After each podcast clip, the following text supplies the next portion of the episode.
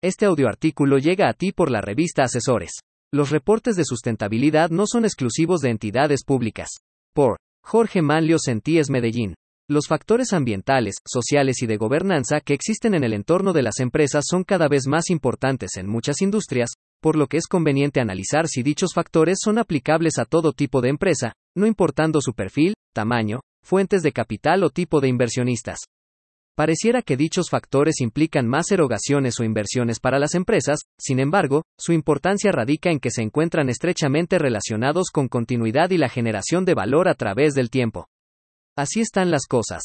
El mundo ha acordado tomar acción para descarbonizar el planeta para el 2050, Además existen objetivos de desarrollo sustentable emitidos por la Organización de las Naciones Unidas que buscan mejorar la calidad de vida de las personas en el mundo, contemplando claramente el cuidado del planeta.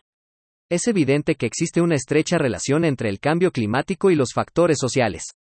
Como resultado de los efectos que tienen las industrias y mercados de todo tipo en el planeta, existe una tendencia creciente de que las empresas den a conocer los impactos que generan en materia ambiental y social. Se considera que esta información es relevante para todos los interesados, generalmente conocidos como stakeholders, tales como accionistas, empleados, acreedores, clientes, segmentos específicos de la sociedad e incluso futuras generaciones.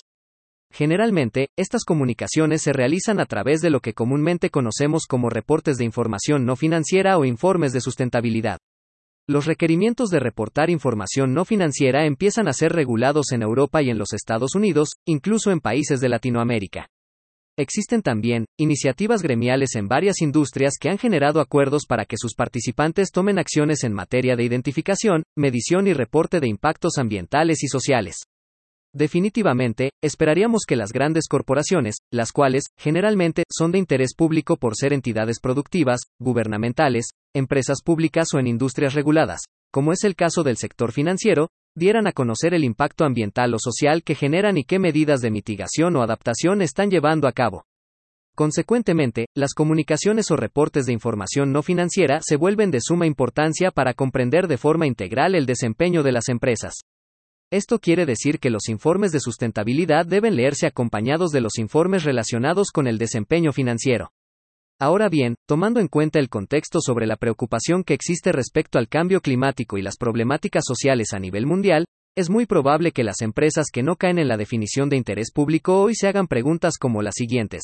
¿De qué manera mis operaciones pueden contribuir negativamente al cambio climático y a la sociedad? ¿Cuáles son los beneficios y perjuicios en nuestro negocio de no identificar y tomar acción sobre los riesgos climáticos y sociales que implica nuestro negocio? ¿Debemos preocuparnos por el impacto ambiental y social que podríamos estar generando en nuestro entorno? ¿Cómo podríamos medir y monitorear de forma cuantitativa el impacto que generamos ambiental y socialmente? ¿Cómo el impacto ambiental y social que generamos afecta o podría afectar en el futuro a nuestro negocio? ¿Deberíamos dar a conocer el impacto ambiental y social que tiene nuestro negocio? ¿Nuestro negocio es sostenible en el tiempo a través de su interacción con el ambiente y la sociedad? El mundo ha cambiado y la humanidad está tomando decisiones para moverse a un mundo sostenible, de tal suerte que cualquier tipo de empresa se enfrentará en un futuro no muy lejano a dicha transición, es decir, estará expuesta a los riesgos que surgirán de los cambios dentro de su industria o sector para alinearse a los objetivos de mitigación o adaptación asociados con el cambio climático. Estos riesgos de transición podrían impactar de forma importante la continuidad de los negocios en la medida en que no se prevean y tomen las acciones correspondientes. Unos ejemplos. Una empresa podrá tener problemas de financiamiento a través de deuda o capital si se encuentra en una industria generadora en altos índices de carbono, o bien, una empresa podría tener problemas para movilizar sus inventarios o activos fijos en industrias que irán cambiando hacia la generación de energías limpias. Incluso, una empresa podría enfrentar problemas si la cadena de valor o suministro en la que participa se ve afectada por transformaciones que obedecen al cambio climático. De regreso a la pregunta inicial. La respuesta directa. Los informes de sustentabilidad no son aplicables únicamente a las entidades de interés público. En la actualidad, cualquier empresa que busque tener acceso a capital competitivo y con compromiso, retener e incrementar su talento humano, aumentar su base de clientes y o consumidores, generar nuevos productos, ser parte de una cadena de suministro o valor, debe considerar implementar prácticas ambientales, sociales y de gobernanza y hacerlas del conocimiento de sus stakeholders. La implementación de la sustentabilidad en cualquier tipo de empresa conlleva a resaltar y reafirmar la importancia de los objetivos, valores y principios éticos de las empresas. Reconocer la importancia y responsabilidad del gobierno corporativo. Asignar responsabilidad a los accionistas en materia ambiental y social. Tener una estrategia clara para implementar iniciativas ambientales, sociales y de gobernanza. Comprender la importancia que tienen los objetivos de desarrollo sustentable y la forma en que se pueden aplicar en su negocio. Comprender el impacto económico, ambiental y social que las empresas tienen en nuestro país. Desarrollar estrategias y herramientas para identificar, generar iniciativas y medir resultados en materia de principios ambientales, sociales y de gobernanza.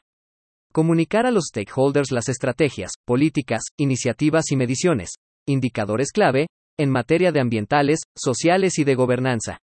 En resumen, deberíamos dar a conocer a nuestros clientes, proveedores, empleados, acreedores y otros interesados, el impacto y acciones en materia ambiental o social de nuestra empresa. Lo que es equivalente a, ¿deberíamos preparar y dar a conocer informes no financieros de nuestro negocio? La respuesta es la siguiente. Otra manera de explicar el fenómeno de la sustentabilidad es que cada vez hay más interesados en el impacto que tienen los negocios en los factores ambientales, sociales y gobernanza. Dichos aspectos se les conoce como factores o principios ambientales, sociales y de gobernanza, o bien, environmental, social and corporate governance. En general, la interpretación de sustentabilidad, o sostenibilidad, está asociada a la manera en que las entidades, como negocios con buenas prácticas de gobernanza, interactúan con el medio ambiente y la sociedad. Estos conceptos, aunados a la productividad y rentabilidad, permiten la generación de valor a largo plazo de una empresa para todos los interesados, stakeholders. Esto significa que el asunto de la sostenibilidad es aplicable a cualquier tipo de empresa, en otras palabras, en la medida en que las organizaciones mantengan un buen gobierno corporativo y además enfrenten, gestionen y coadyuven a minimizar los impactos de sus operaciones en el cambio climático y la sociedad, podrán asegurar su permanencia en el tiempo, es decir, como un negocio sostenible o sustentable. Esto hace sentido cuando notamos que es evidente la exposición que tienen todos los negocios a los riesgos que origina el cambio climático y social en todas las regiones del mundo. Los dueños o administradores de cualquier empresa pueden pensar que los principios ambientales, sociales y de gobernanza son conceptuales, filosóficos o filantrópicos, que puede llegar a existir un alto grado de complejidad en su aplicación práctica y, por ende, un alto costo para las empresas. Razón por la cual, se podría considerar que la adopción práctica de estos principios solo pueden llevarla a cabo grandes corporaciones o entidades de gobierno. Incluso aquellos dueños o administradores de empresas que tienen operaciones sumamente rutinarias, con poca actividad industrial, podrían asumir que los principios ambientales, sociales y de gobernanza tienen poca relevancia, lo cual es incorrecto. Simplemente, pensemos en el impacto que pueden tener la banca y otros intermediarios financieros en el ambiente y la sociedad, o bien, el impacto que pueden tener las empresas de medios de comunicación, redes sociales o manejo de datos.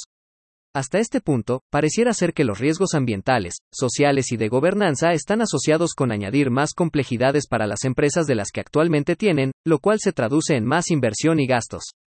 No obstante, la sustentabilidad tiene muchos beneficios, entre ellos los siguientes.